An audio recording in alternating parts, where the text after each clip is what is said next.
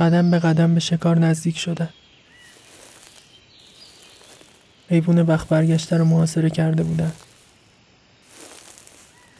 سردسته سر کوچیک برای هر کس تکون داد و بعد نیزه رو به آرومی آورد بالا. با بازوهای قدرتمندش نیزه رو به سمت گردن حیوان پرت کرد. نیزه های بعدی هم بلا فاصله از جهت مخالف حیوان فلج کردن. به چشم هم زدن خودشون رو به شکار رسوندن و با یه ضربه کارشو ساختن. چند روزی بود که نتونسته بودن شکاری در این حد پیدا کنن. تو این مدت خودشونو با حشرات یا برگ و میوه گیاهان سیر کرده بودن. یکی دوبارم مجبور شدن لاشه شکار دیگران رو بخورن. زندگی شکارچی گردآورنده ها همین بود. ممکن بود یه روزی شکار گنده و چرب و نرم به چنگشون بیاد یه روزی حتی بیشتر هم شاید هیچی گیرشون نمیومد. البته چیزایی به گوش شکارچی ما رسیده بود. انگار بعضیا دیگه سفر کردن و کنار گذاشته بودن و نزدیک رودخونه ساکن شده بودن. اونا به جای اینکه دونه ها رو بخورن توی خاک میذاشتنشون و چند وقت بعد زمین یه تعداد زیادی دونه بهشون تحویل می‌داد. ایده جالبی بود. اینجوری دیگه لازم نبود دنبال غذا بدوی. خودش از توی زمین در میومد. شکارچی های ما هم چند وقت بعد همین کار رو شروع کردن. اینجوری دیگه خیالشون از بابت غذا راحت بود و همیشه چیزی برای خوردن داشتن. اما اون زمان اجداد ما نمی‌دونستن دارن چه کار بزرگی می‌کنن. نمی‌دونستن این کارشون یه روز باعث انقلاب صنعتی میشه. نمی‌دونستن کشفیات کشیش اتریشی و شیمیدان آلمانی جمعیت انسان رو به چند میلیارد میرسونه. اونا نمی‌دونستن این اختراعشون ما رو انقدر بالا می‌بره که سریعتر، قویتر و باهوشتر از هر موجود دیگه ای تو دنیا بشیم. تا جایی که الان رویای سفر به کهکشانهای دیگر رو تو سرمون میپرورونیم. اجداد ما حدود دوازده هزار سال پیش کشاورزی رو اختراع کردن.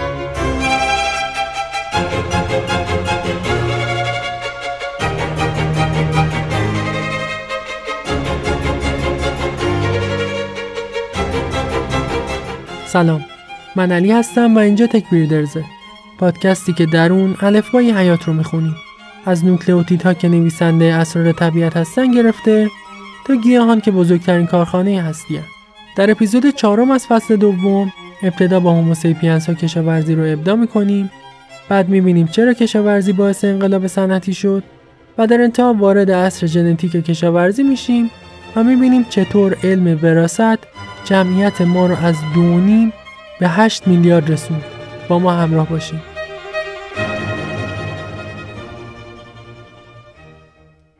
خیلی از ما فکر می‌کنیم کشاورزی یه چیز بدیهیه که از اول وجود داشته و همیشه بوده.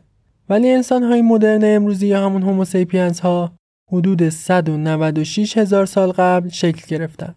و همونطور که گفتیم کشاورزی حدود 12 هزار سال قبل اختراع شد. یعنی ما فقط حدود 6 درصد از تاریخمون رو کشاورزی کردیم و بقیه رو به شکل شکارچی گردآورنده گذروندیم. تازه این فقط در صورتیه که تاریخچه اجداد هوموسیپینز خودمون رو حساب کنیم. و اگه بخوایم انسانهای قدیمی تر رو وارد معادله کنیم این 6 درصد تاریخ کشاورزی کوچیکتر هم میشه. اما این شکارچی گردآورنده ها کی بودن و چرا ما هزاران سال به این شکل زندگی کردیم؟ شکارچی گردآورنده ها تو گروه های کوچیک 10 تا 12 نفری سفر می‌کردن و فقط یه سری پناهگاه موقت مثل قار داشتن. کل کار این شکارچی گردآورنده ها همونطور که از اسمشون مشخصه پیدا کردن و شکار غذا به هر حالت ممکن بود یعنی از برگ و دانه و ساقه و ریشه گیاهان تا حشرات و ماهی ها یا حتی لاشه حیوانات رو برای تغذیه استفاده می‌کردن. اگر هم حیوان مناسبی پیدا می‌شد و زورشون بهش می‌رسید شکارش می‌کردن تا از گوشتش که منبع فوقالعاده غذایی بود استفاده کنن. این سبک زندگی بد نبود و سالها ما انسانها رو تغذیه کرد. ولی یه مشکل بزرگ داشت. اینکه تأمین غذا به شدت به شرایط محیط و فصل وابسته بود. یعنی ممکن بود یه سال آب و هوا خوب باشه و تعداد گیاهان و حیوانات خوراکی بیش از حد مورد نیاز باشه. یه سال هم شاید خشکسالی می اومد و چیز زیادی برای خوردن وجود نداشت. یا مثلا توی بهار و تابستون غذا به راحتی پیدا می‌شد ولی با اومدن زمستون و سرد شدن هوا غذا به سختی گیر می اومد و خلاصه امنیت غذایی وجود نداشت. این مورد به همراه افزایش تدریجی جمعیت و نیاز بیشتر به غذا باعث شد انسانها به فکر راههای دیگه برای تامین غذا بیفتن. معلوم نیست دقیقا کی و کجا و به چه شکل اما حدود ده هزار سال قبل از میلاد مسیح گروه های انسانی در مناطق مختلف مثل چین، آمریکای مرکزی و هلال حاصلخیز که میشه از غرب ایران تا شرق دریای مدیترانه به شکل جداگانه کشاورزی رو شروع کردند. کشاورزان اولیه به خاطر اینکه دیگه ساکن شده بودن و نیازی به جابجایی نداشتن، نحوه رشد گیاهان رو زیر نظر گرفتن و کم کم فهمیدن چه زمانی و به چه شکلی باید کشت رو انجام بدن. در طی چندین نسل کشت، گیاهان صفات بهتری پیدا کردند و مثلا گیاهانی با بذر تلخ یا ریز از کشت کنار گذاشته شدند و اصطلاحا گیاهان اهلی به وجود اومدن. پرانتز باز اهلی شدن در لغت یعنی فرایندی که در اون گروهی از گیاهان یا حیوانات به زندگی زیر نظر و حمایت انسان خو می‌گیرن. مثلا وقتی یه مشت گندم وحشی میکارید ممکنه از هر صد دونه ای که تولید می‌کنه ده تاش تلخ باشه. اما گندم اهلی تماما بذر شیرین تولید می‌کنه. با این تفاوت که نوع اهلی نیاز به کشت به موقع و آبدهی توسط انسان داره. یعنی برای رشد حمایت انسان رو طلب می‌کنه که نشون میده اهلی شده. پرانتز بسته. حالا انسان ها می‌دونستن اگه فلان موقع گیاهی رو بکارن تا چند وقت بعد بهشون غذا تحویل میده و دیگه خیالشون از بابت خوراک راحت بود. علاوه بر اون به خاطر اینکه معمولا غذای بیشتر از نیازشون تولید می‌کردن می‌تونستن برای زمستون و فصلهایی که غذا کم بودم ذخیره داشته باشن و در طول سال از نظر تغذیه‌ای تأمین بودن و به این صورت اولین انقلاب کشاورزی یعنی انقلاب نوسنگی رقم خورد و کشاورزی متولد شد.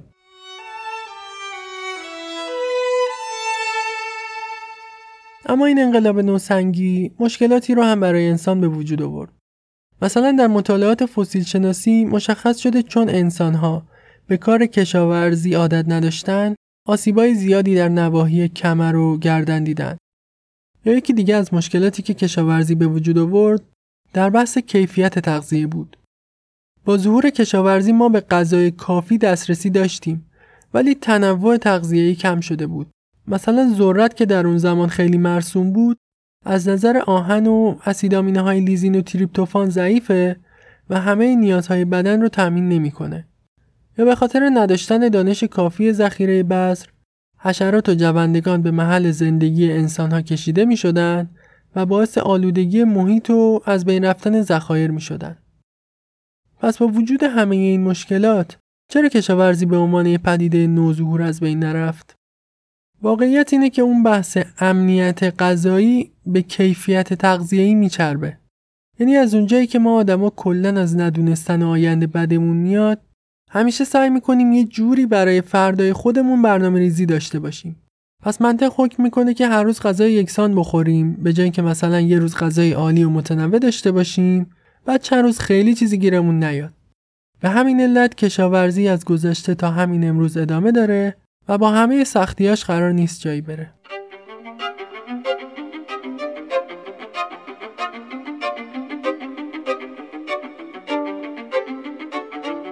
اما تا سالهای سال اتفاق بزرگی در مورد کشاورزی نیفتاد. انسان هنوز در حال آموختن اصول کشاورزی بودن و هنوز خیلی زود بود که بخوان قدم بزرگی در این زمینه بردارن. البته نه اینکه هیچ اتفاقی نیفته. مثلا حدود 6500 سال قبل از میلاد برای اولین بار گوسفند در منطقه مزوپوتامیا اهلی شد. مزوپوتامیا همون بین النهرینه یعنی بین رودهای دجله و فرات که میشه حدود عراق و سوریه و ترکیه امروزی. ایرانیان هم حدود 5000 سال قبل از میلاد سیستم آبرسانی با قنات رو به وجود آوردن. یا مثلا بین قرن 8 تا 13 قمری در مناطق اسلامی پیشرفتهای خوبی در زمینه کشاورزی اتفاق افتاد. در اون زمان و با ظهور اسلام در کشورهای بر قدیم دانشمندان زیادی در این زمینه فعالیت کردند و کتابای تاثیرگذاری در زمینه زراعت نوشته شد. کتابایی که حتی به اروپا هم راه پیدا کردن و در اونجا تدریس می شدن. این دانشمندان سیستم آبیاری اسلامی رو هم به وجود آوردن که با کمک انرژی حیوانات یا آب و باد کار می‌کرد و در کشورهای گرم خاورمیانه کاربرد زیادی داشت. اما انقلاب بعدی کشاورزی قرار بود قرن 17 میلادی و در اروپا رخ بده.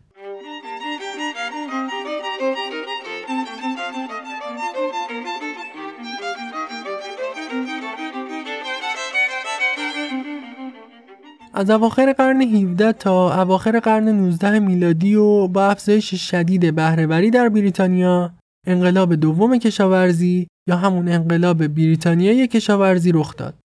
در این دوران تولیدات کشاورزی به ازای هر کارگر دو هفت دهم برابر افزایش پیدا کرد. یعنی به عنوان مثال نتیجه کار یک کشاورز در طول سال می‌شد 100 کیلو گندم اما حالا و با وقوع انقلاب بریتانیایی 270 کیلو گندم به ازای یک کارگر تولید می‌شد. این جهش خیلی بزرگ بود و تا اون زمان سابقه نداشت. به همین علت نیروی کار مورد نیاز کشاورزی به شدت کاهش پیدا کرد و کارگران از روستا به شهر مهاجرت کردند تا بتونن کار پیدا کنن. در همون زمان و با اختراع موتور بخار انقلاب صنعتی هم در صدد وقوع بود و تغییرات کشاورزی باعث شد نیروی کار صنعت تعمین بشه و به نوعی انقلاب کشاورزی موجب وقوع انقلاب صنعتی شد. انقلاب بریتانیای کشاورزی دلایل متعددی داشت. مثل ایجاد تناوبای زرایی بهتر، ساخت گاواهن و بزکارهای پیشرفته، توسعه زیرساختهای حمل و نقل و موارد دیگه که ما در اینجا درباره یکی دو مورد که مهمتر هستن صحبت می‌کنیم. اول در مورد تناوب زرایی بگیم. در گذشته کشاورزان انگلیسی مثل خیلی جاهای دیگه عادت داشتن در طول سال یه بار جو بکارن، یه بار گندم بکارن و یک فصل هم آیش داشته باشن. یعنی در زمین چیزی نمیکاشتن تا استراحت کنه و دوباره آماده کشت بشه. اما سیاستمداری به نام چارلز تاونسند تنوب جدیدی از کشاورزی رو در بریتانیا ترویج کرد. در روش جدید گیاهانی مثل چغندر و شبدر جایگزین آیش یا همون استراحت زمین شدن. این گیاهان می‌تونن نیتروژن رو در خاک تثبیت کنن. یعنی به طور طبیعی میزان نیتروژن که از عناصر بسیار حیاتی در رشد گیاه هست رو در خاک افزایش میدن. این کار عملا مثل کود دادن به زمین میمونه و دیگه نیازی نیست به زمین استراحت بدیم تا خودش رو احیا کنه. روش جدید کشت به نام تناوب زرایی نورفولک معروف شد. نورفولک اسم روستا در انگلستانه که این روش از اونجا به نقاط دیگه بریتانیا معرفی شد. سیستم کشت نورفولک به قدری مفید و موثر بود که اسم آقای چارلز تاونسند همون که مروج این روش بود رو به ترنیپ تاونسند تغییر دادن. ترنیپ همون شلغمه یعنی اسمش شد شلغم فامیلیش تاونسند. ظاهرا اون موقع این که اسم یکی رو بذاری شلغم توهین که نبوده هیچ افتخارم محسوب می شده. ولی به هر حال سیستم نورفولک به حدی موثره که هنوزم ازش استفاده میشه و کارایشو از دست نداده.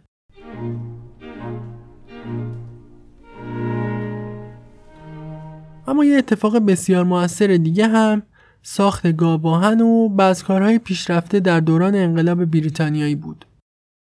آقای جثروتال یه جوان کشاورزاده بود که استعداد خاصی در مهندسی داشت. یه روز که داشت تو مزرعه کار می‌کرد به نظرش اومد که کاشت بذر با دست خیلی نامنظم و غیر بهینه است. چون اون زمان بذر رو فقط با دست میپاشیدن رو خاک و هیچ نظمی وجود نداشت. ممکن بود یه جا ده تا بذر بیفته یه جا هیچی. به همین علت آقای تال دست به کار شد و بعد از تلاشهای بسیار اولین ماشین کار رو ساخت که عملا جد کارای امروزیه. این ماشین با نیروی اسب کار می‌کرد و با سرعت مناسبی خاک و کنار می‌زد بعض رو میکاشت و روش خاک می‌داد. این کار نه تنها باعث می‌شد نظم کار خیلی بیشتر بشه بلکه کارگر کمتری هم می‌خواست و از نظر هزینه به نفع کشاورز بود. آقای تال همچنین روی هایی که با اسب کشیده می شدم کار کرد و اونا را ارتقا داد تا کار شخم زدن زمین راحت تر بشه. کار ایشون واقعا انقلابی بود و نحوه کشاورزی رو برای همیشه عوض کرد. این اختراعات به علاوه موارد دیگه مثل کارهای آقای تاونسند همون چلغم انقلاب دوم کشاورزی رو رقم زدن و باعث افزایش چشمگیر تولید در بریتانیا و خیلی کشورهای دیگه شدن. اما اگه از من بپرسید مهمترین و عظیمترین وقایع تاریخ کشاورزی در قرن بیستم رخ داد جایی که انقلاب سبز رقم خورد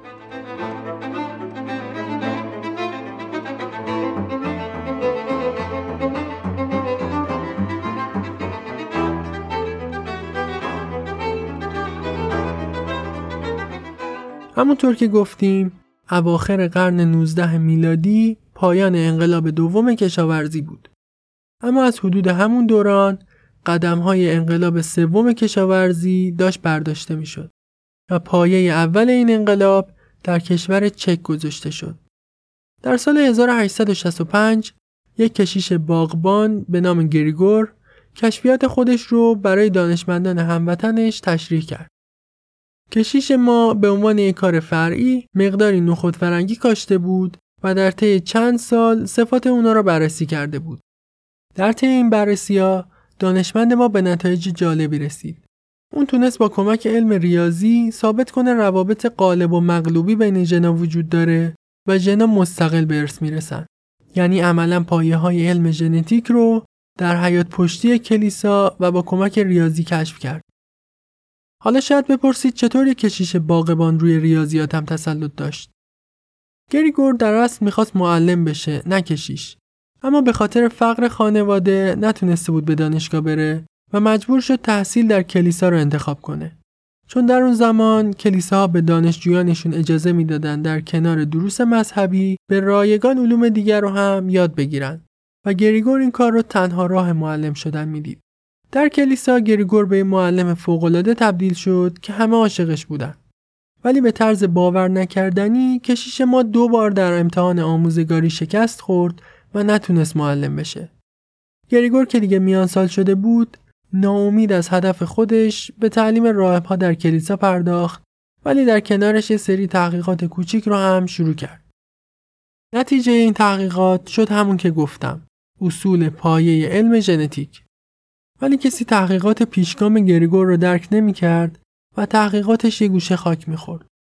اوضاع به همین منوال موند تا اینکه دانشمندمون در سال 1884 و در سن 62 سالگی فوت کرد. حتی گفته میشه راهبان کلیسا خیلی از تحقیقات اون رو دور ریختن و فقط یه سری یادداشت ازش باقی موند. اما در سال 1900 یعنی 15 سال بعد از مرگ گریگور و 30 سال بعد از انتشار تحقیقاتش سه دانشمند به طور جداگانه به همون نتایج رسیدن و زمانی که می‌خواستن ثبتش کنن فهمیدن یه دانشمند ناشناس این قوانین رو سالها قبل کشف کرده و کسی هم متوجهش نشده. در اون زمان بود که به آقای گریگور مندل لقب پدر علم ژنتیک رو دادن.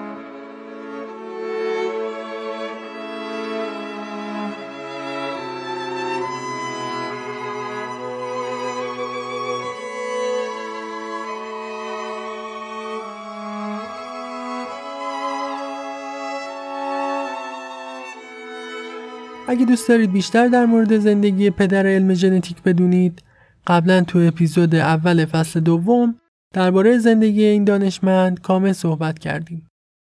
اما بعد از آشکار شدن کشفیات مندلو با شروع قرن بیستم دوران ژنتیک کشاورزی آغاز شد و تا سال 1933 پیشرفته بسیار زیادی در زمینه اصلاح گیاهان صورت گرفت و به همین علت بذرهای اصلاحی و هیبرید مرسومتر شدند. با این تفاسیر یه پایه انقلاب سبز یعنی بذرای اصلاح شده آماده شده بود. اما یه پایه برای هیچ انقلابی کافی نیست. پایه مهم دیگه انقلاب سبز کودای شیمیایی بود. در سال 1913 آقای فریتز هابر به همراه همکارانش تونستن روشی رو اختراع کنند که با کمک اون می‌شد آمونیاک رو به طور خالص و به سادگی تولید کرد. کشف این فرایند به قدری مهم بود که آقای هابر براش جایزه نوبل رو برنده شد. در این روش آمونیاک از نفت یا گاز به دست می اومد و به سرعت و سادگی می‌شد ازش کود اوره تولید کرد. اوره یکی از مرسوم ترین کودا در زمینه کشاورزیه و پرمصرف ترین کود دنیاست. حالا و با کشف هابر امکان تولید کود در حجم زیاد و با قیمت پایین به وجود اومده بود که می‌تونست در اختیار کشاورز قرار بگیره و عملکرد محصولش رو با هزینه کم بالا ببره. این دو مورد یعنی بذرای اصلاح شده و کودای شیمیایی در کنار عوامل مهم دیگه مثل فراگیر شدن استفاده از ماشینالات کشاورزی و کشف علفکش‌های شیمیایی در جنگ جهانی دوم تمام شرایط رو برای وقوع بزرگترین انقلاب کشاورزی مهیا کردند و حالا فقط یه داوطلب لازم بود که اون رو هم مکزیک تقبل کرد.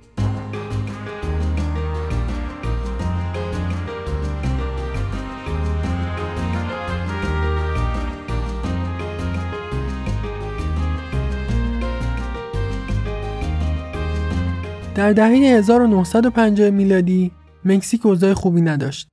اونا به تازگی انقلاب کرده بودن و می‌خواستن کشورشون رو بازسازی کنن. مکزیکی ها می‌دونستن ارتقای کشاورزی به معنی ارتقای سطح زندگی مردم و پیشرفت در صنعته. پس تصمیم گرفتن در این زمینه سرمایه گذاری کنن چون خیلی عقب بودن. مثلا در اون زمان مکزیک 50 درصد گندم مورد نیازش رو وارد می‌کرد که اصلا آمار خوبی نیست. پس با حمایت سازمان ملل، فاو و آمریکا مکزیک شد اولین کشوری که انقلاب سبز در اون رخ میده. برای سازمان ملل و آمریکا هم خوب بود دیگه چون می‌تونستن این ایده های جدید رو توی مکزیک تست کنن. یعنی مکزیک یه جورایی شد موش آزمایشگاهی آمریکا و سازمان ملل. ولی هرچی که بود آقای به نام نورمن بورلاگ رو معمور کردند تا گونه های جدید گندم و ذرت رو برای مکزیک طراحی کنه. پس مؤسسه در مکزیک ساخته شد به نام مرکز بین المللی ارتقاء ذرت و گندم که مخففش به مکزیکی میشه سیمیت. در این مرکز انواع جدیدی از گیاهان اساسی مثل همون گندم و ذرت تولید شد که عملکرد و مقاومت بالاتری نسبت به گونه های قدیمی داشتند و مناسب آب و هوای مکزیک بودند. البته کشاورزا به راحتی راضی نمی شدن از گونه هایی که بهش عادت داشتن دست بردارن. ولی وقتی که دیدن این رقم های جدید با مقدار مناسب کود و آب حجم بسیار بیشتری محصول تولید می‌کنن کوتاه اومدن و قبول کردن گونه های سیمیت رو امتحان کنن. در طی 20 سال 95 درصد گندم های کاشته شده در مکزیک به گونه جدید تغییر کرد و باعث شد حجم تولید گندم 6 برابر بشه. این یعنی دیگه لازم نبود از هزینه جاهای دیگه بزنن تا گندم وارد کنن و می‌تونستن با فروش گندم درآمدم به دست بیارن. به این شکل هم به خودکفایی رسیدن هم درآمد کشور بیشتر شد. البته این تازه شروع انقلاب سبز بود. با دیدن پیشرفت مکزیک کشورهای دیگه هم خواهان استفاده از تکنولوژی های جدید شدن. به عنوان مثال هند که در سال 1961 در آستانه قحطی دست جمعی بود آقای نورمن بورلاگ همون کسی که پروژه مکزیک رو مدیریت کرده بود رو دعوت کرد شاید بتونه جمعیت میلیاردی هند رو از مرگ به خاطر سوء تغذیه نجات بده. بعدا تو کانال در مورد آقای بورلاگ بیشتر صحبت می‌کنیم. ایشون سال 1988 جایزه صلح نوبل رو به خاطر نجات میلیون ها نفر از گرسنگی برنده شدن و به عنوان پدر انقلاب سبز شناخته میشن. برای حل مشکل هند نیاز بود تا تولید افزایش پیدا کنه. پس گونه های جدید برنج و گندم با وجود مخالفت شرکت های انحصار طلب تولید و به کشاورزان تحویل داده شدند. نتایج بازم عالی بود. مثلا اعداد به دست اومده از کشت رقم جدید برنج نشون داد که گونه های جدید می‌تونن 5 تن در هکتار بدون کود و 10 تن با کود عملکرد داشته باشند. و این یعنی 10 برابر جهش عملکرد نسبت به قبل. مثلا قبلا محصول یه هکتار زمین یه نفر رو سیر می‌کرد ولی الان غذای ده نفر از یه هکتار تأمین می‌شد. پیشرفت های انقلاب سبز به یکی دو کشور محدود نمیشه و همه دنیا تحت تاثیر این انقلاب قرار گرفتن. البته ارزیابی تاثیر انقلاب سبز روی دنیا کار سختیه. چون پیچیدگی های زیادی در سیستم تغذیه دنیا وجود داره. ولی یه سری پیشرفته بسیار بزرگ و فاحش در اثر انقلاب سبز رخ داده که چند تاشون رو براتون میگم. اولیش این که این انقلاب باعث شد میزان تولید غلات در جهان 160 درصد افزایش پیدا کنه و امروزه هر فرد نسبت به قبل به طور میانگین 25 درصد کالری بیشتری دریافت می‌کنه. امید به زندگی هم از سال 1950 یعنی آغاز انقلاب سبز 27 سال افزایش پیدا کرده و از 46 سال به 73 سال رسیده. همچنین خیلی از کشورها تونستن به خودکفایی در کشاورزی برسن یا حداقل به اون نزدیک بشن. جمعیت جهان هم که در سال 1950 حدود 2.5 میلیارد بود در عرض 30 سال دو برابر شد و به بیش از 5 میلیارد رسید. رشدی که همچنان ادامه داره و به زودی به مرز 8.5 میلیارد می‌رسه و این بزرگترین جهش در تاریخ بشره. اما شاید بگید چرا از زیاد شدن جمعیت به خاطر کشاورزی تعریف می‌کنی؟ افزایش جمعیت تو این دنیای پر از جنگ و فقر و تغییرات اقلیمی به چه دردی می‌خوره؟ اگه ما جلوی کشورهای استعمارگر و سرمایه دارا و دیکتاتورا رو بگیریم و سیستمی رو توی دنیا به وجود بیاریم که منابع به طور متعادل بین همه مردم تقسیم بشه زمین هنوز خیلی جا برای زندگی کردن داره. افزایش جمعیت یعنی دسته بیشتری که می‌تونن چرخ اقتصاد رو بچرخونن و زندگی ها رو راحت تر کنن. از هر بچه‌ای که به دنیا میاد ممکنه یه پاستور، نیوتون یا خیام ساخته بشه که دنیا رو برای همیشه تغییر میده و مشکلات بشری رو حل می‌کنه. پس اگه انقلاب سبز نبود و جمعیت گسترش پیدا نمی‌کرد، احتمالا ما امروزه گوشی هوشمند، ایمیل، GPS، MRI، انسولین ارزون و واکسن و هزار و یک چیز دیگر رو نداشتیم و زندگیمون خیلی سختتر بود. اما یه انقلاب دیگه کشاورزی هم رخ داده. یا بهتر بگم در حال رخ دادنه. انقلابی که شما هم می‌تونید جزوی ازش باشید.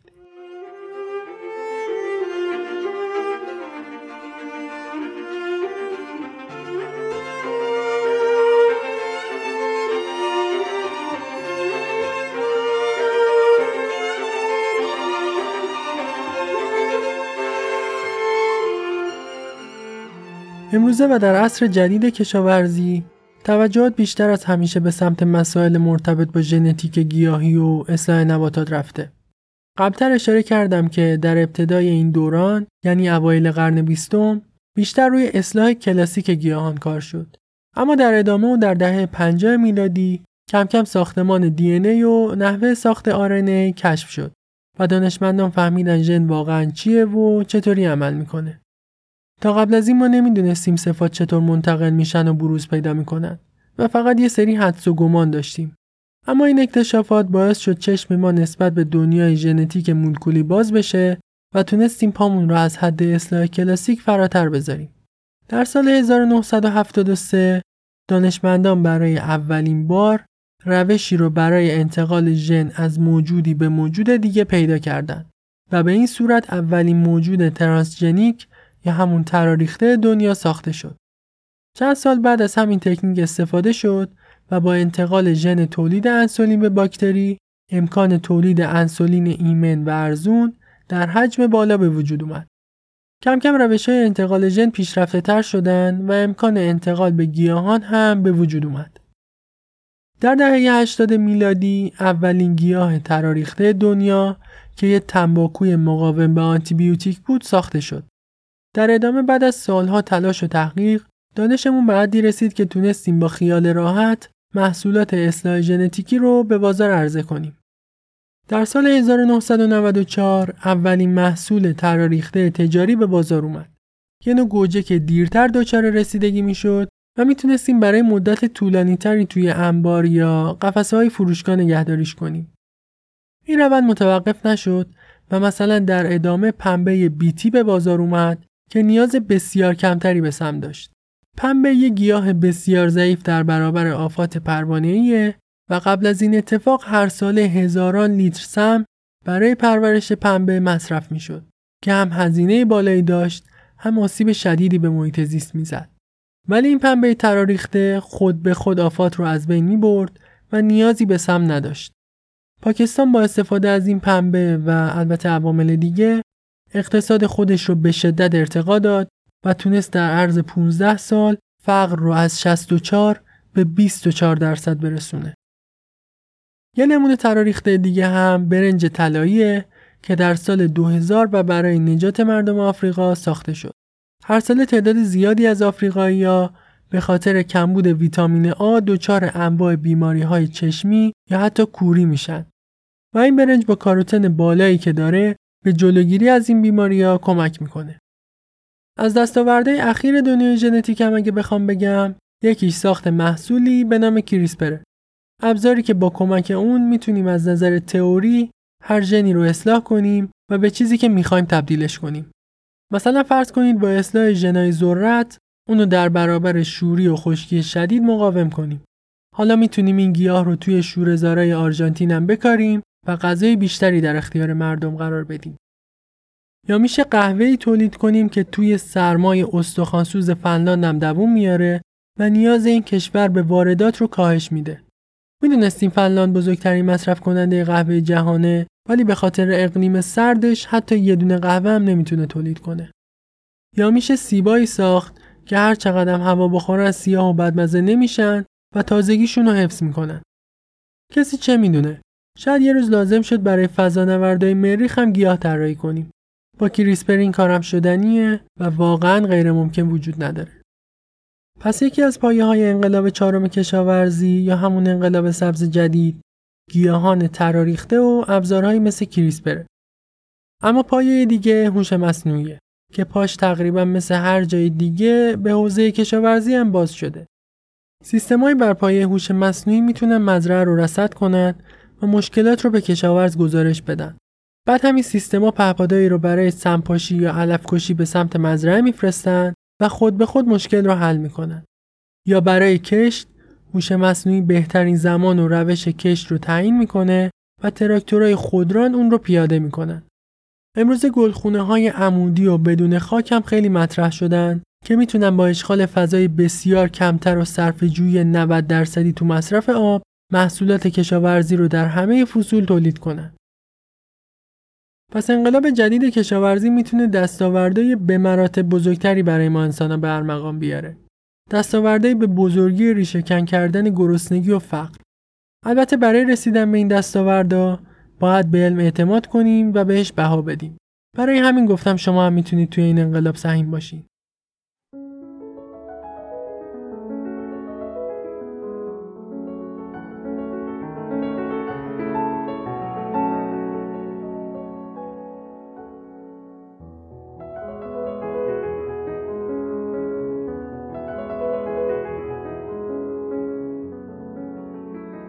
داستانمون رو از انسانهای دوران نوسنگی در دوازده هزار سال پیش شروع کردیم.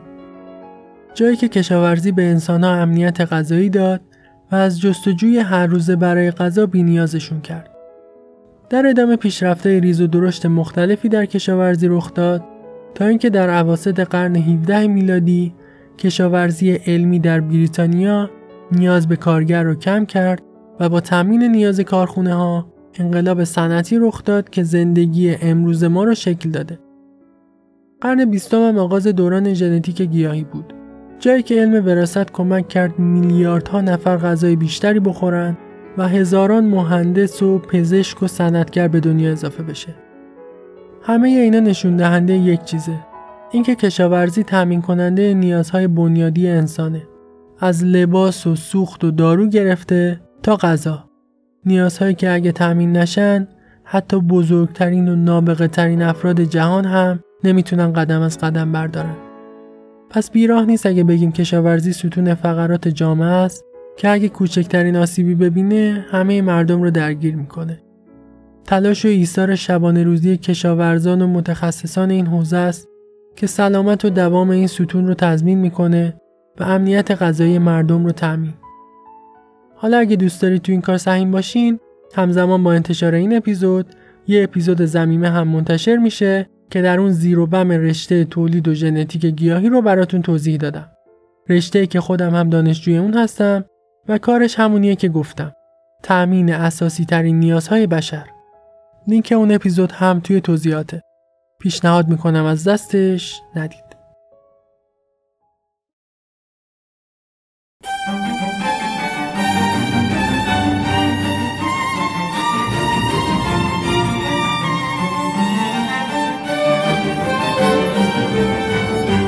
بود اپیزود چهارم از فصل دوم تکبیردرز این اپیزود تاریخچه کشاورزی در از قرار بود مقدمه ای باشه برای معرفی رشتمون اما اینقدر طولانی شد که مجبور شدم بکنمش یه اپیزود جدا.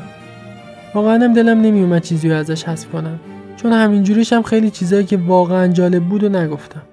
برای همین قسمت معرفی رشته شد زمینه ای که هم پیشنهاد می‌کنم خودتون گوش کنید همین که دانش آموز رشته تجربی تو اطرافیانتون هست براش بفرستید تا بدون غیر از پزشکی و داروسازی رشته خوب دیگه هم وجود داره که می‌تونه بهش فکر کنه.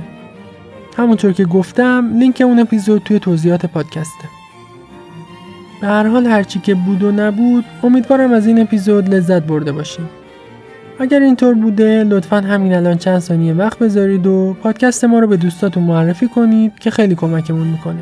اگر هم دوست دارید کنجکاویتون درباره این اپیزود رو ادامه بدین تلگرام و توییتر ما رو دنبال کنین که لینکش توی توضیحاته اونجا اخبار و اطلاعات تکمیلی رو می‌ذاریم و تاریخ انتشار اپیزودهای بعد رو هم اعلام می‌کنیم ممنون میشم اگه در حال شنیدن تک بریدرز از تلگرام هستین با مراجعه به پست همین اپیزود آموزش نصب پادگیر رو ببینید و از اون برای گوش کردن پادکست استفاده کنید. این کار باعث میشه ما آمار بهتری از شنونده داشته باشیم و کیفیت کار رو بالا ببریم. اگر هم در حال شنیدن از پادگیره هستین لطفا subscribe کنید تا بلافاصله از انتشار اپیزود جدید مطلع بشین. این قسمت از تک بریدرز اوایل شهریور 1401 نوشته شد و سازنده اون من علی مشهدی بودم. تا اپیزود بعد که می‌خوام از رنگین کمانی بگم که ویتنام رو زجر کرد شب روزتون سبز فعلا